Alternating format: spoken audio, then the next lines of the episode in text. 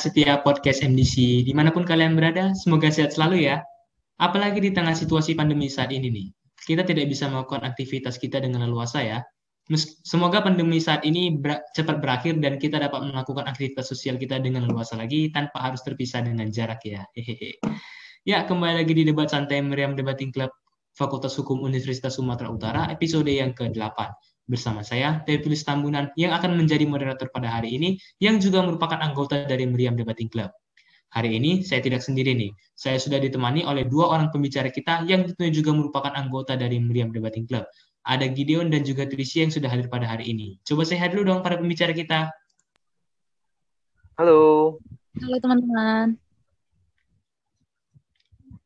Oke, sekarang saya ingin ingin tahu nih, pembicara saya ingin pembicara kita memperkenalkan diri dulu dong. Dimulai dari Gideon dulu deh.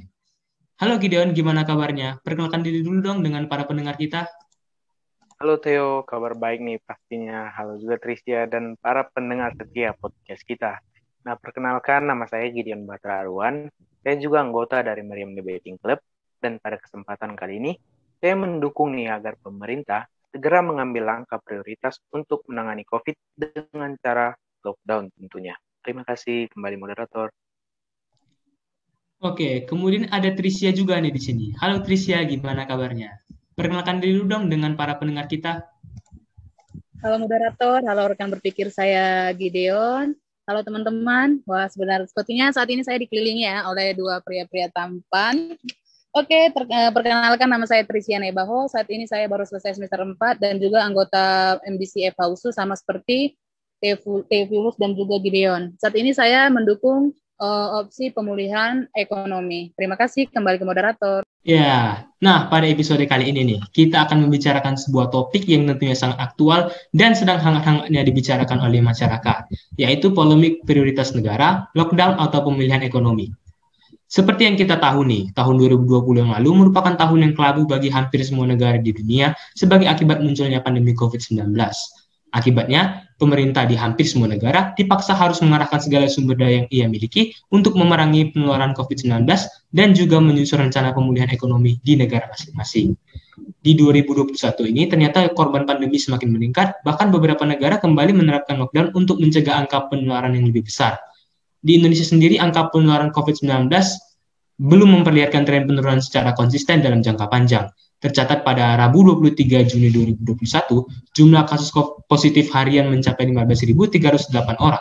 Hal ini merupakan rekor tinggi dalam sejarah COVID-19 di Indonesia, sehingga, tatus, sehingga total kasus positif menjadi 2.033.421 kasus. Tak hanya korban jiwa nih, pandemi COVID-19 juga berdampak pada sektor ekonomi kita.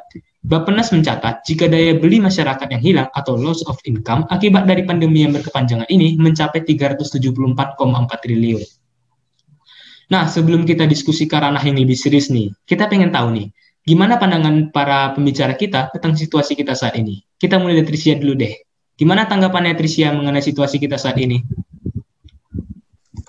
Hmm, kalau saya rasa ya eh, terkait situasi saat ini mungkin kita semua perasaan kita sama ya. Kita kuliah dari rumah, sebagian orang juga bekerja dari rumah.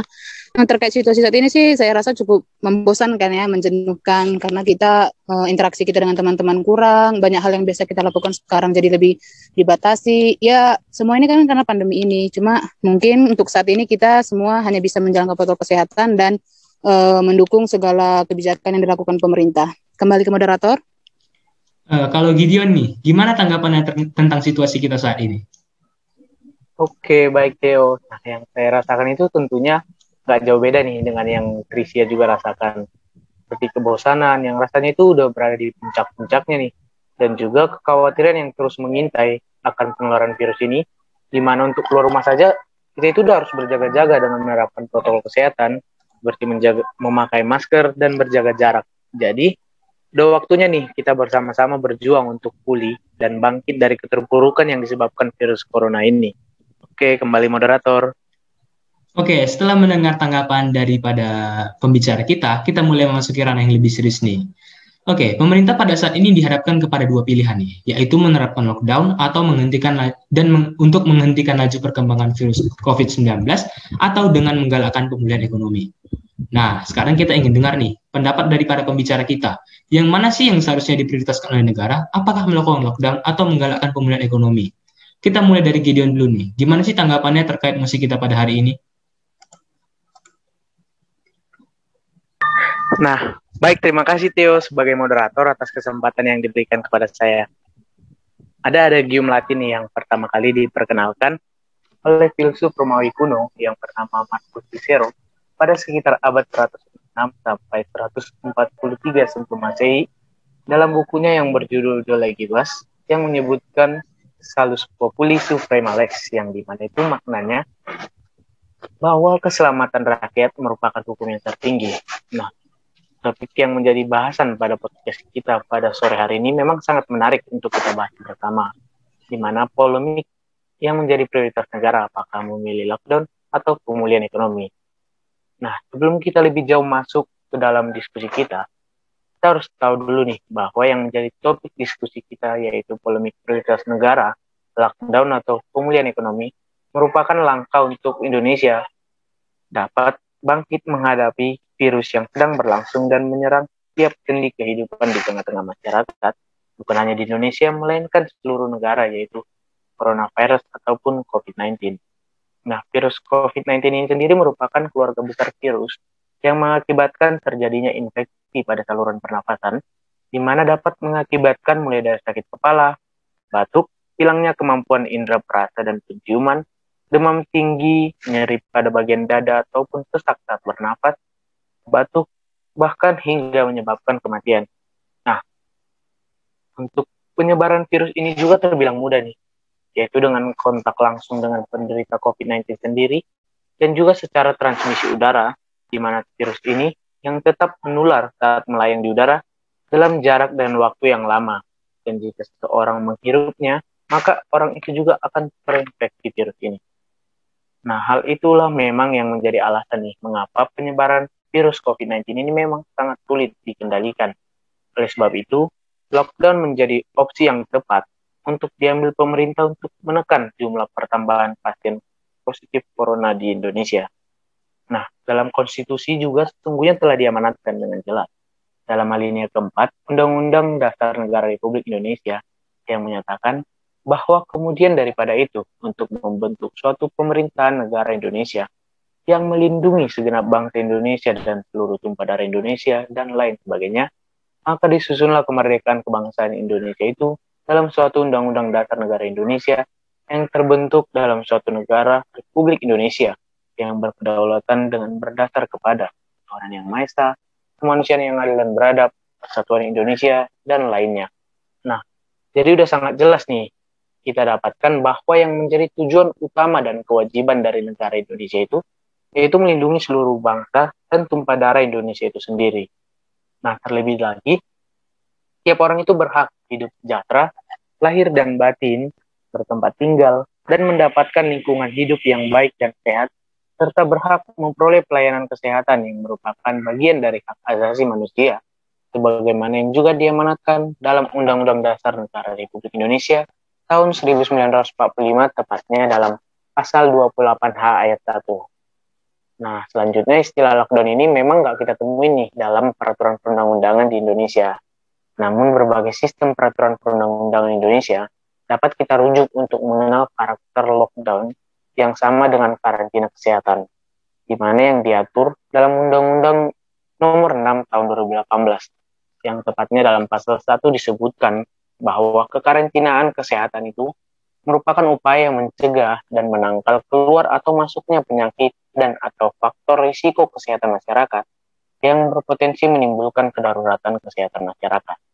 Nah, di mana dari tujuan penyelenggaraan kesehatan itu sendiri juga dengan jelas dimuat dalam pasal 3 undang-undang ini, yaitu melindungi masyarakat dari penyakit dan atau faktor risiko kesehatan masyarakat yang berpotensi menimbulkan kedaruratan kesehatan masyarakat, mencegah dan menangkal penyakit dan atau faktor risiko kesehatan masyarakat, meningkatkan ketahanan nasional di bidang kesehatan masyarakat, dan juga memberikan perlindungan dan kepastian hukum bagi masyarakat dan petugas kesehatan. Nah, kembali lagi nih, diulangi dalam pasal 4 undang-undang ini, kembali dipertegas bahwasanya pemerintah pusat dan pemerintah daerah bertanggung jawab melindungi kesehatan masyarakat dari penyakit dan atau faktor risiko kesehatan masyarakat yang berpotensi menimbulkan kedaruratan kesehatan masyarakat melalui penyelenggaraan kesehatan. Perwujudan upaya penyelamatan segenap bangsa dan tumpah Indonesia juga terorganisasikan dalam peraturan perundang-undangan lainnya, seperti Undang-Undang Nomor 24 Tahun 2007 tentang penanggulangan bencana dan juga Undang-Undang Nomor 36 Tahun 2009 tentang kesehatan. Nah, oleh sebab itu, saya sangat mendukung nih tentunya agar pemerintah segala mengambil langkah prioritas yang tentunya sejalan dengan konstitusi, tentunya dengan cara lockdown itu sendiri. Terima kasih kembali ke moderator. Ya, Gideon tadi berpendapat ya bahwa lockdown ini harus dilakukan karena keselamatan rakyat itu merupakan hal terpenting yang harus diprioritaskan oleh negara. Nah, menurut Tricia sendiri nih, gimana tanggapannya terkait apa yang sudah dikatakan oleh Gideon? Kepada Tricia, dipersilakan. Terima kasih moderator, terima kasih juga kepada rekan berpikir saya Gideon yang telah menyampaikan argumentasinya. Um, moderator mengenai tanggapan saya yaitu mengenai kalimat uh, apa pun ceritanya pasti kesehatan masyarakat itu tetap nomor satu. Nah teman-teman sekalian, um, kita semua tidak ada yang mengamini bahwa kalau pemerintah itu mengabaikan kesehatan masyarakat ya. Nah, akan tetapi apa yang paling utama yang ingin saya sampaikan adalah bahwa dengan mendukung pemulihan ekonomi ini daripada opsi lockdown bukan berarti pemerintah mengabaikan aspek kesehatan. Nah, kita kalau semakin banyak kita membaca ya atau kita melihat dari berbagai sudut pandang dari be, mempertimbangkan segala faktor maka akan memunculkan berbagai macam argumen. Nah, salah satunya e, mengenai lockdown ini e, jika dipasangkan dengan pemulihan ekonomi maka e, dari kedua pihak ini akan ada banyak pertimbangan yang perlu e, pemerintah pertimbangkan dengan matang. Nah, terkait lockdown ini sendiri pun e, mengapa maka apa saya rasa ini kurang efektif jika disandingkan dengan pemulihan ekonomi? Karena pemulihan ekonomi ini bahkan dia berperan penting dalam e, negara kita ini ya. Ekonomi ini merupakan suatu hal yang paling vital dalam suatu negara. Akan tetapi dengan mendukung pemulihan ekonomi ini tidak semata-mata mengabaikan kesehatan masyarakat. Demikian moderator. Oke, jadi Tricia tadi berpendapat memang benar nih ke kesehatan masyarakat merupakan hal yang terpenting. Tapi ekonomi juga harus dipertimbangkan dengan matang nih. Lantas, menurut Tricia sendiri, langkah apa yang sebaiknya diambil oleh pemerintah? Nah, teman-teman sekalian terkait langkah yang seharusnya diambil pemerintah ya, uh, saya rasa sebelum saya merujuk pada argumentasi saya, kayaknya kurang lengkap ya kalau kita tidak membahas mengenai apa itu sebenarnya lockdown, karena uh, kita tidak menutup mata banyak orang yang hanya mengatakan lockdown, lockdown, tapi tidak tahu apa maknanya ya kan. Nah, jadi saya mulai dengan lockdown itu sendiri apa.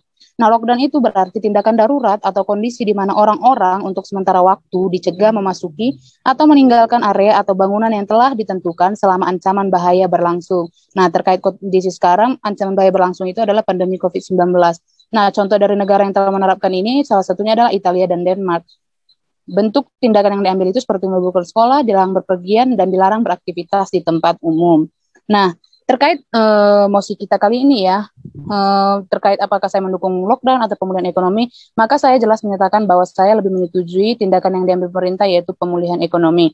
Teman-teman sekalian, dalam pasal 34 ayat 3 Undang-Undang Dasar, disebutkan bahwa negara bertanggung jawab atas penyediaan fasilitas pelayanan kesehatan dan fasilitas pelayanan umum yang layak. Nah, dari uh, isi pasal ini kita bisa menyimpulkan bahwa penyediaan fasilitas pelayanan kesehatan dan fasilitas pelayanan umum yang layak ini merupakan suatu tonggak yang harus harus ditegakkan negara kita. Nah, pertanyaannya, jika ekonomi kita sendiri saja tidak bisa mendukung untuk mewujudkan ini, bagaimana mungkin kita juga bisa negara kita bisa mendukung untuk diterapkannya langkah lockdown ini? kita tahu bahwa penyediaan fasilitas pelayanan kesehatan ini dan pelayanan umum yang layak ini juga penting untuk uh, dalam menghadapi pandemi yang sekarang ini ya.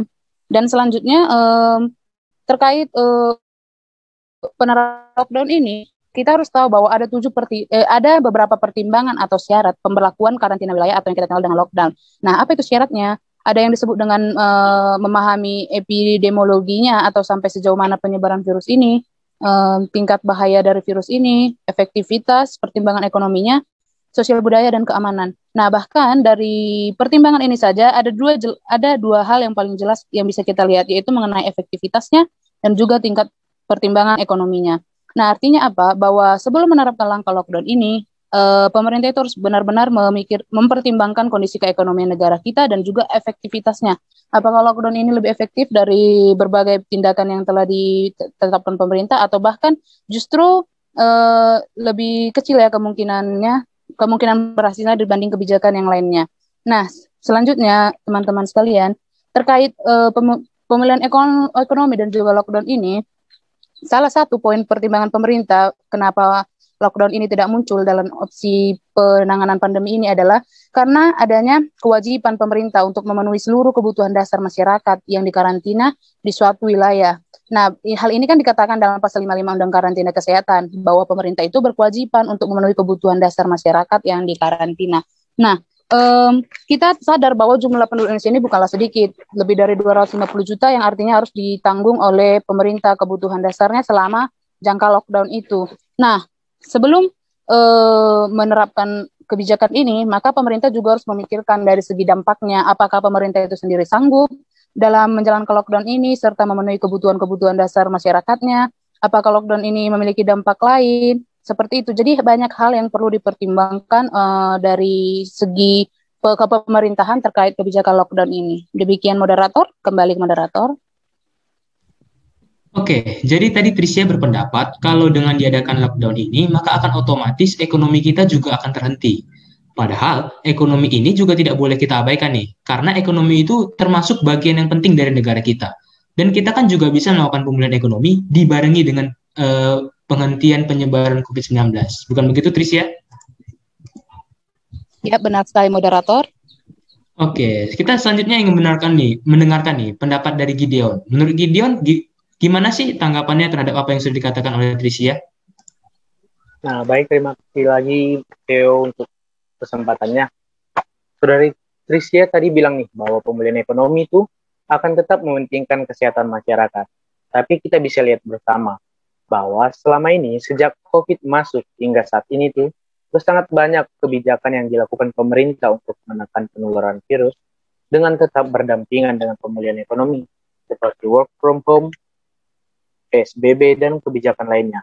Namun, fakta yang kita jumpai sejak konfirmasi kasus pertama COVID-19 tepatnya pada tanggal 2 Maret 2020 hingga saat ini itu per tanggal 2 Juli 2021 telah kembali terjadi pemecahan rekor pertambahan harian virus COVID-19 yaitu sebanyak 25.830 pasien di mana sebelumnya kasus harian COVID juga tembus 24.000 dengan pertambahan 24.836 pasien COVID, hingga total kasus COVID-19 di Indonesia telah menyentuh angka 2.228.938 kasus dengan jumlah pasien sembuh sebanyak 1.901.865 orang dan jumlah pasien yang meninggal telah mencapai angka 59.534 jiwa. Nah, angka itu tentunya bukan angka yang sedikit, lebih berdasarkan data dari Badan Nasional Penanggulangan Bencana per tanggal 21 Juni 2021, tingkat kematian atau case fatality rate di Indonesia itu mencapai 2,7 persen, yang di mana persentase Indonesia itu lebih tinggi dari case fatality rate global yang sebesar 2,2 persen. Nah, jika kita menyinggung mengenai anggaran nih, berdasarkan data yang disampaikan Badan Pengawas Keuangan dan Pembangunan atau BPKP, bahwa pemerintah telah mengalokasikan anggaran lebih dari 800 triliun untuk penanganan pandemi COVID untuk tahun 2020, di mana di antaranya dari APBN sebesar 695,2 triliun, dari anggaran pendapatan belanja daerah sebesar 78,2 triliun, dan dana desa sebesar 28,46 triliun, dan juga berdasarkan data dari Kementerian Keuangan pemerintah kembali menaikkan alokasi anggaran penanganan COVID-19 dan pemulihan ekonomi nasional ataupun yang dikenal dengan PEN untuk tahun 2021 di mana alokasi yang semula senilai 619 triliun kini menjadi 627,9 triliun. Nah, angka anggaran itu tentunya sangat besar dan melihat pandemi tak kunjung henti. Malah seperti yang kita tahu bersama, angka positif COVID terus meroket hari demi hari.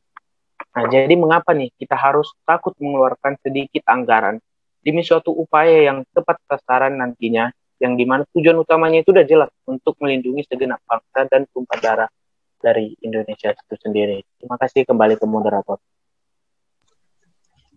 Oke, jadi Gideon tadi sudah berpendapat kalau jika itu merupakan suatu hal yang keliru ya bagi kita jika kita mengatakan kalau memulihkan ekonomi dan menyelamatkan rakyat di situasi pandemi ini bisa dilakukan secara berbarengan. Karena faktanya langkah yang selama ini sudah dilakukan oleh pemerintah tidak berjalan dengan baik karena kasus COVID-19 masih saja melonjak tinggi. Bukan begitu Gideon? Iya betul sekali moderator. Oke, tadi kita sudah mendengar nih argumentasi dari kedua belah pihak. Selanjutnya, saya ingin tanya-tanya nih dengan para pembicara kita. Pertanyaan pertama ditujukan kepada Gideon nih, selaku pihak yang mendukung adanya lockdown. Oke, dengan diterapkannya lockdown nih, maka dikhawatirkan hal ini akan merugikan para rakyat kecil nih, terutama para pedagang kecil dan menengah. Gimana tanggapan Gideon menyikapi hal ini? Baik, pertanyaan yang sangat baik dari moderator, di mana pertanyaan ini juga tentunya akan sangat banyak nantinya ditanyakan oleh masyarakat Nah, dengan diterapkannya lockdown yang perlu kita ketahui dan harus kita ingat bersama bahwasanya yang pertama itu setiap orang mempunyai hak memperoleh perlakuan yang sama dalam penanganan penyelenggaraan kekarantinaan seperti yang dimuat dalam pasal 7 Undang-Undang Nomor 6 Tahun 2008. Nah, jadi nggak ada istilah nih merugikan sebagian orang atau golongan masyarakat tertentu karena tiap orang itu tentunya memperoleh perlakuan yang sama dan dilindungi oleh undang-undang itu sendiri. Nah, yang kedua yang harus kita ketahui itu bahwa tiap orang mempunyai hak untuk mendapatkan pelayanan kesehatan dasar sesuai kebutuhan medis, kebutuhan pangan, dan juga kebutuhan kehidupan sehari-harinya selama karantina yang diatur juga dalam pasal 8 Undang-Undang Nomor 6 Tahun 2008 tentang karantina kesehatan. Nah, jadi semua kebutuhan masyarakat itu nantinya akan dijamin oleh pemerintah ataupun negara sendiri. Terima kasih kembali moderator. Oke, kesimpulan yang saya ambil dari pernyataan Gideon barusan itu, Gideon menyatakan kalau rakyat itu tidak perlu khawatir ya dengan akan terjadinya kesenjangan yang dengan yang akan dengan akan terjadinya kesenjangan karena setiap masyarakat tidak dibeda-bedakan dan mendapat perlakuan yang sama serta dilindungi dalam undang-undang. Bukan begitu, Gideon?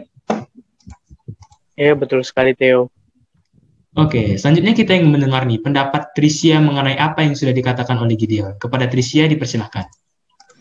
Baik, terima kasih moderator, terima kasih Gideon. Nah, menarik sekali ya pendapat dari Gideon ini. Tadi Gideon menyinggung mengenai um, ada kekhawatiran dari masyarakat tentang uh, perbedaan perlakuan selama masa lockdown. Nah, tadi Gideon menyatakan seperti itu.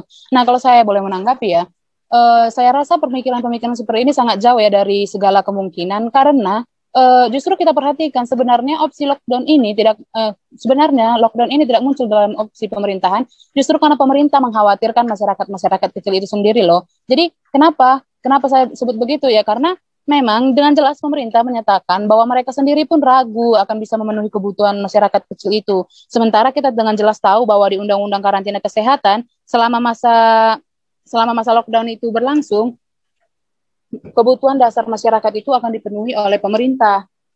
Nah, yang selanjutnya tadi Gideon Gideon sempat menyatakan mengenai uh, apa salahnya kalau pemerintah menambah sedikit biaya lagi asalkan solusinya itu sudah jelas gitu loh.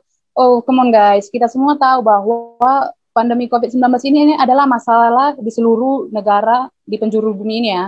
Jadi bukan hanya Indonesia saja. Nah, kenapa saya menyatakan begini? Karena uh, bahkan negara-negara besar sekalipun yang dengan ekonomi terkuat sekalipun belum tentu berhasil melakukan lockdown ini. Kita contohkan saja dari Amerika. Amerika sempat gagal loh uh, dalam menjalankan uh, kebijakan lockdown ini. Itu artinya apa? Bukan semata-mata lockdown ini uh, karena ne beberapa negara berhasil, Indonesia juga bisa. Bukan semata-mata seperti itu. Ada beberapa banyak pertimbangan yang harus dipertimbangkan oleh pemerintah dengan matang. Nah, selanjutnya belajar dari kasus negara-negara yang gagal menjalankan kebijakan lockdown ini, Contohnya negara apa? Nah, salah satu negara yang satu-satunya negara berkembang yang pertama kali menerapkan kebijakan lockdown ini sendiri adalah India. Nah, India ini dengan berani kemarin mengambil keputusan menerapkan lockdown. Akhirnya bagaimana? Kita semua tahu bahwa ujung dari kebijakan ini malah berujung tragis alur rantai pasokan di sana berantakan, para pekerja informal kehilangan pekerjaan, tunawisma kelaparan. Nah, bahkan ada penduduk yang mengandalkan upah harian harus berjalan dari kota ke desa karena mereka khawatir akan makanan mereka sendiri. Bukankah ini sebenarnya sangat miris? Kita harus belajar dari hal-hal yang seperti ini. Nah, yang selanjutnya, kalau tadi kita menyinggung tentang anggaran, anggaran tentang biaya selama masa pandemi ini, kita bahwa waktu pandemi baru muncul, pemerintah sudah mengeluarkan dana pemulihan ekonomi nasional sebesar 579,78 triliun dan pada tahun berikutnya mencapai 699,43 triliun. Nah, eh, anggaran yang dibutuhkan ini jelas sangat sangat besar. Nah, kalau kalau lockdown ini konsekuensinya sangat memberatkan ekonomi karena pemerintah berkewajiban menyediakan kebutuhan pokok untuk masyarakat, maka eh, kondisi keekonomian kita ini bisa kritis loh. Jadi sel selain itu, teman-teman sekalian, uh, dalam keekonomian negara kita ini, selain dana untuk pemulihan ekonomi nasional ini di APBN, tak akan mampu menopang kebutuhan dana yang lainnya. Karena kita tahu kebutuhan ekonomi Indonesia jelas bukan hanya di bagian ini saja. Ada bantuan sosial, ada subsidi, ada berbagai insentif kepada masyarakat dan pelaku usaha. Bahkan saya sendiri pun sebagai mahasiswa e, merasakan e, selama kuliah online ini, beasiswa yang seharusnya saya terima itu tetap saya terima. Jadi itu artinya apa? Selain pemerintah sibuk menggenjot ekonomi kita, pemerintah itu juga tetap fokus pada kebutuhan-kebutuhan negara lainnya, tidak hanya semata-mata seperti kekhawatiran kita semua kalau negara kita ini hanya fokus kepada ekonominya dan mengabaikan uh, kesehatan masyarakat itu sendiri. Nah, selanjutnya uh, Bapak Ekonom Institute for Development of Economics and Finance atau yang disingkat dengan INDEF yang kita kenal Bapak Yudhistira, Bima Yudhistira, uh, bahkan menyebutkan bahwa uh, opsi lockdown ini adalah bentuk tindakan yang terburu-buru uh, karena kita semua tahu bahwa 70% uang itu berputar di Jakarta karena di sana juga ada yang namanya bursa efek dan bank sentral. Terlalu beresiko kalau negara kita mengambil langkah-langkah lockdown ini. Ini bisa menyebabkan ke kepanikan di pasar keuangan.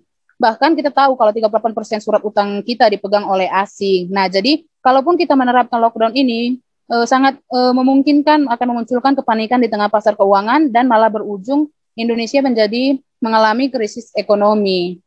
Nah, selanjutnya teman-teman sekalian, kalau kita berbicara antara lockdown dan pemulihan ekonomi, lockdown ini bukan salah satu satu-satunya opsi dalam menjalankan uh, dalam memulihkan kondisi kita yang sekarang ini. Kenapa saya nyatakan begitu? Karena ada beberapa negara lain yang malah um, seperti saya sebutkan ya, seperti Singapura mereka mengambil langkah lain seperti uh, membatasi aktivitas pergaulan karena mereka tahu yang paling rentan terkena terinfeksi COVID ini adalah uh, usia lansia kan. Dan selanjutnya kalau berkaca dari negara Cina, kita tahu negara Cina kan melakukan lockdown, tetapi tidak secara keseluruhan, hanya di epicenter wabah corona.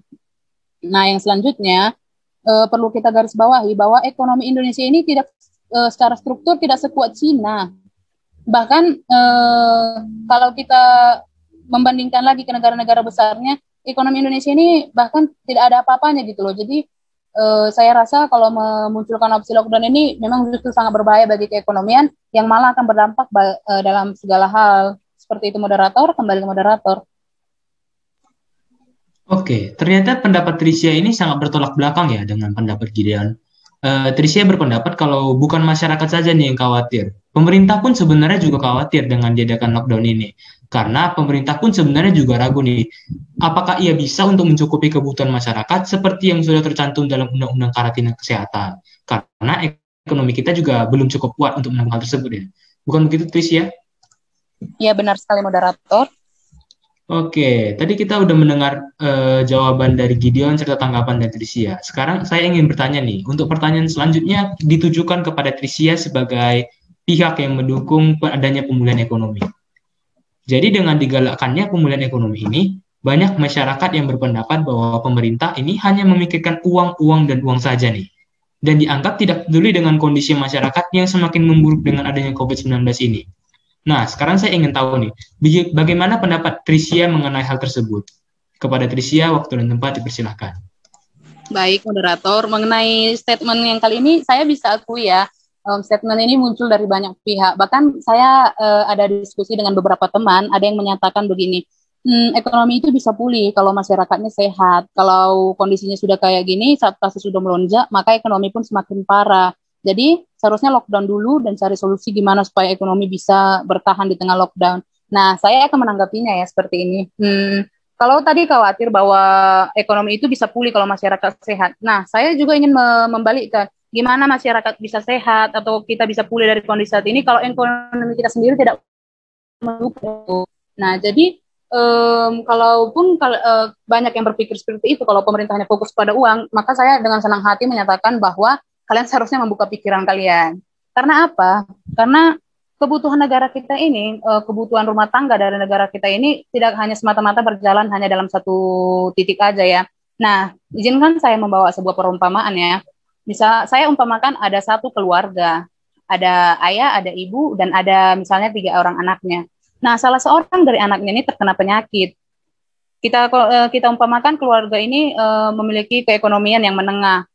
Uh, kenapa saya tidak mengumpamakannya mereka memiliki kekayaan yang tujuh, eh, kekayaan yang cukup untuk tujuh keturunan? Jelas tidak. Karena apa? Karena kita tahu Indonesia, negara Indonesia juga bukan negara yang um, bisa berhenti ekonominya selama dua minggu, tetapi uh, masih memiliki cukup banyak uang ya, tidak seperti itu. Nah, jadi kembali ke perumpamaan tadi, um, kalaupun seorang anak itu sakit, nah terus uh, si orang tua ini bertanggung jawab untuk merawat, uh, untuk memenuhi segala kebutuhan selama masa dia pengobatan itu. Akan tetapi apa? Um, si orang tua ini juga pasti apa harus memikirkan kebutuhan anak yang lain, anaknya yang bersekolah, uh, mungkin masih tingkat SD, SMP, atau mungkin ada yang berkuliah, atau pasti juga mereka memikirkan kebutuhan rumah tangga lainnya, makanannya, uh, segala persediaan-persediaan yang lainnya, atau mungkin jaga-jaga mungkin mengalami kemalangan yang lain atau kebutuhan rumah tangga seperti listrik, air, semua itu pasti dipikirkan kalau dalam uh, sebuah rumah tangga ya kan. Nah, jadi kalaupun sewaktu-waktu orang tuanya ini bekerja, bekerja terus untuk uh, mencari uang.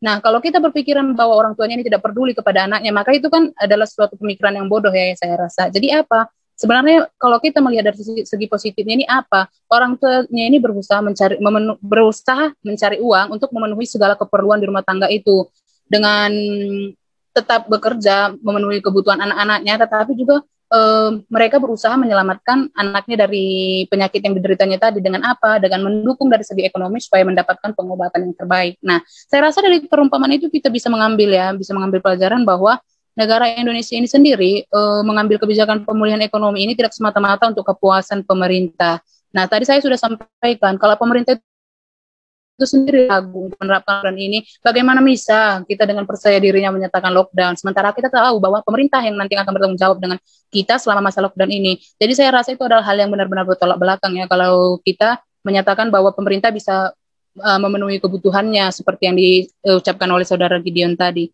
Nah selanjutnya uh, teman-teman sekalian, bahkan lockdown ini juga memiliki kemungkinan loh menimbulkan masalah baru. Nah, kemungkinan apa itu?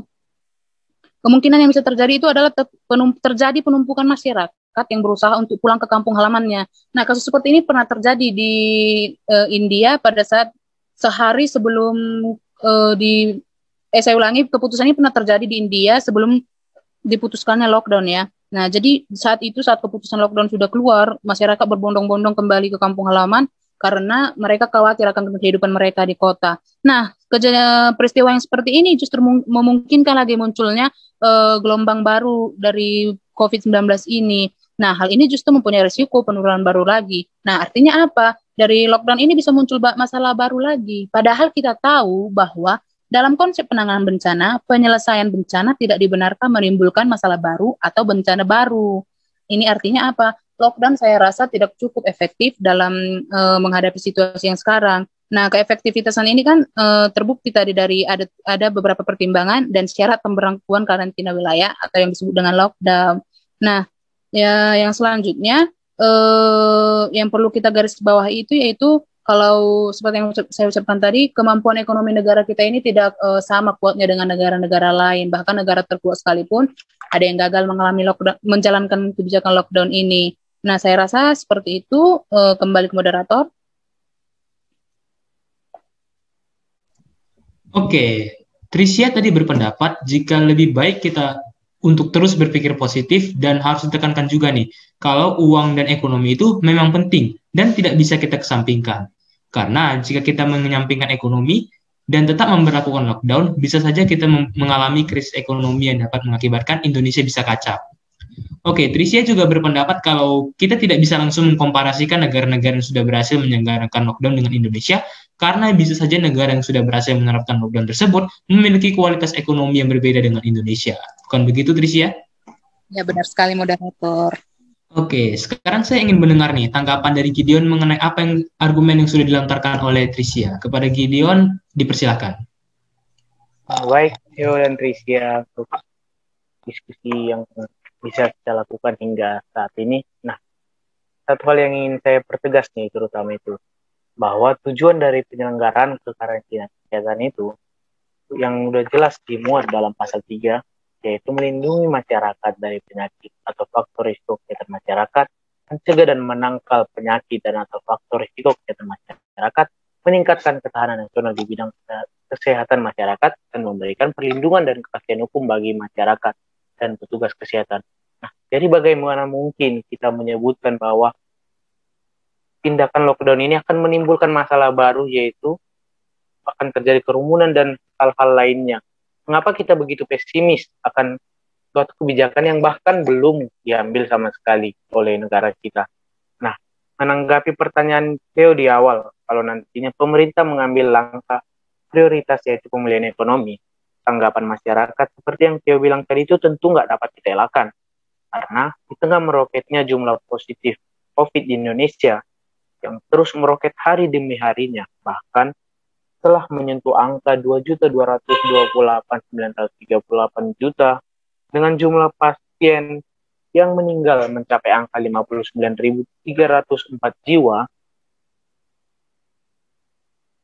masih mampukah pemerintah menggadaikan hak asasi manusia yang jelas dilindungi dalam konstitusi negara yaitu Undang-Undang Dasar Negara Republik Indonesia demi atas nama pemulihan ekonomi?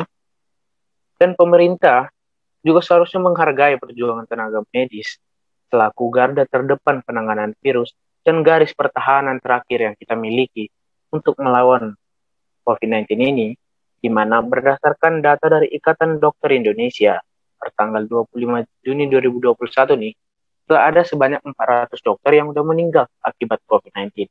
Dan dari data Persatuan Perawat Nasional Indonesia, telah ada sebanyak 315 perawat yang telah meninggal angka ini tentunya nggak bisa kita anggap dengan sepele.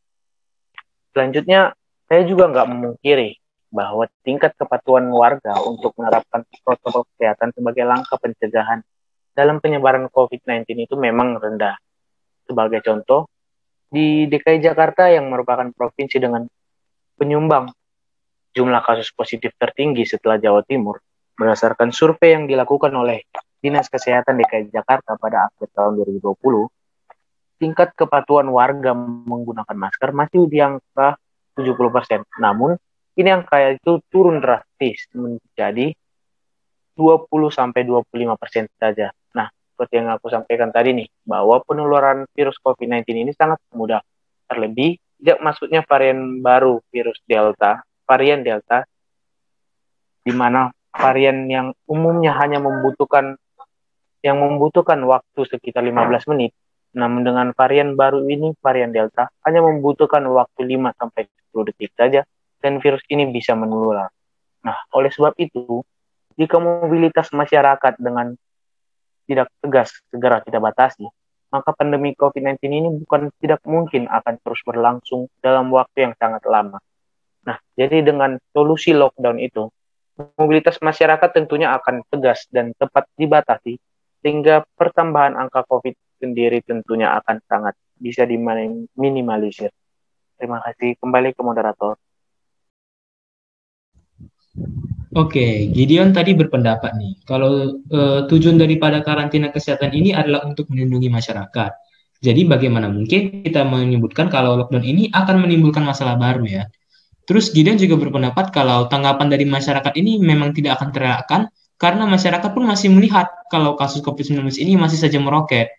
Uh, dan beberapa lama lagi negara kita ini menyia-nyiakan usaha dari tenaga kesehatan.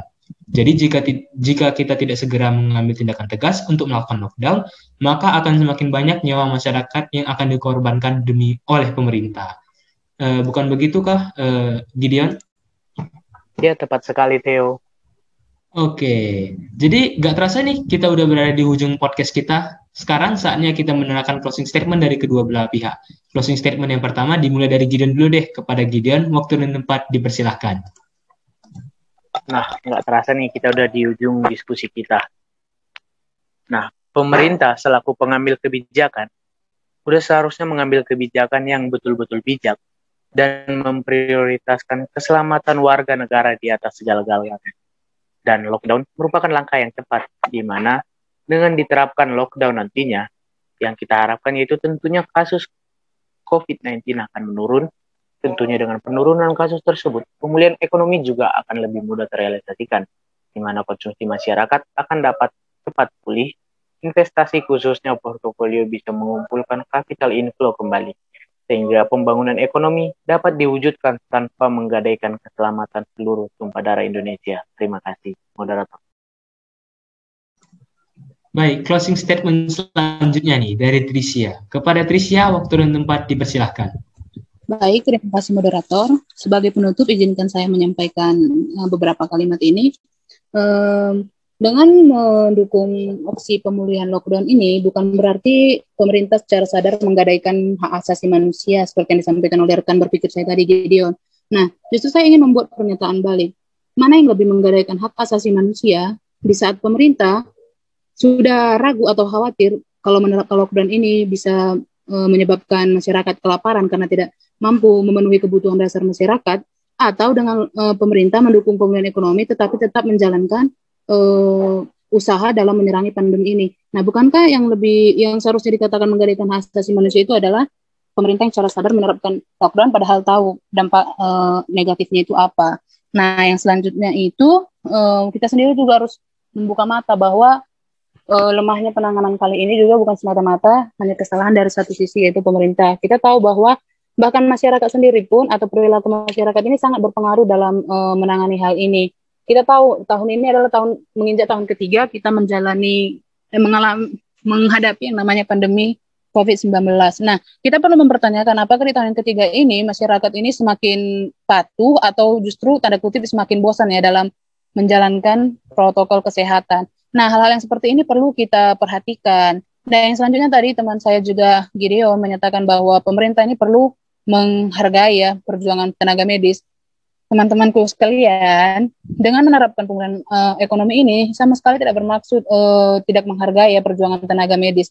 Justru apa? Uh, ekonomi kita yang semakin digenjot oleh pemerintah justru sebenarnya akan secara tidak langsung tidak dirasakan oleh dari berbagai pihak, dari berbagai profesi uh, dampak dari ekonomi itu sendiri. Seperti kalau dia tenaga medis mungkin alat-alat uh, medis semakin di, uh, semakin layak dengan ekonomi kita juga yang semakin layak. Nah, uh, sebagai kalimat penutup saya, uh, diskusi yang kita adakan saat ini bukanlah diskusi yang tanpa solusi ya. Nah, saya hadir dengan membawa solusi yang pertama yaitu memberantas isu, isu negatif yang ada di masyarakat. Nah, pemerintah perlu memperhatikan isu-isu negatif ini sedang berkeliaran di masyarakat seperti uh, adanya pemalsuan dokumen uh, masyarakat uh, masyarakat itu sebenarnya tidak terkena COVID. Uh, mereka beranggapan bahwa itu hanya permainan pemerintah, permainan pihak rumah sakit hanya demi uang.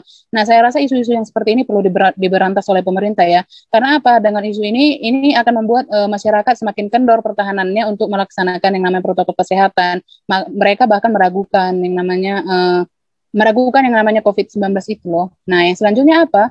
Yang selanjutnya itu adalah mempercepat vaksinasi. Nah, daripada kita gencar uh, uh, sibuk ya membuat opsi lockdown padahal kita tahu dampak nyatanya itu apa lebih baik pemerintah dengan cekatan ya mempercepat vaksinasi ini untuk apa membuat pertahanan diri kita terhadap virus COVID-19 ini. Nah, yang ketiga itu konsisten meningkatkan kedisiplinan masyarakat melakukan prokes ini oleh pemerintah ya. Nah, yang selanjutnya apa? Masyarakat itu juga harus mau didisiplinkan atau dipimpin oleh pemerintah dalam menjalankan protokol kesehatan. Nah, dan yang selanjutnya solusi yang uh, yang terakhir yang saya bawakan itu yaitu saya rasa dengan kebijakan yang beberapa yang terakhir kali ini diterapkan oleh pemerintah seperti PPK, PKKM mikro atau PPKM mikro atau yang terakhir kali seperti PSBB itu adalah tindakan yang jauh lebih efektif dan jauh lebih lebih bisa dipertimbangkan ketimbang lockdown itu sendiri. Saya rasa cukup sekian moderator, sekian dari saya. Stay safe untuk teman-teman semua dan jaga kesehatan di rumah. Kembali ke moderator. Nah, kita sudah mendengarkan pemaparan argumentasi mengenai polemik prioritas negara, lockdown atau pemulihan ekonomi dari kedua pembicara kita, yang tentunya pembicara kita sudah memaparkannya dengan sangat baik. Saya selaku moderator juga ingin menekankan bahwa sangatlah penting untuk kita melihat dan memandang sesuatu dari berbagai sudut pandang yang berbeda untuk membuka cakrawala pemikiran dan pemahaman kita mengenai sesuatu. Kita juga dituntut untuk bersikap kritis terhadap hal-hal maupun isu-isu yang berkembang di tengah masyarakat sehingga kita memperoleh pemahaman yang tepat. Baik, terima kasih kepada para pembicara yang sudah menyampaikan argumentasinya dengan sangat baik dan juga para pendengar yang sudah mendengarkan podcast ini. Semoga podcast ini bermanfaat dan nantikan episode selanjutnya dari debat santai Meriam Debat Club. See you. See you.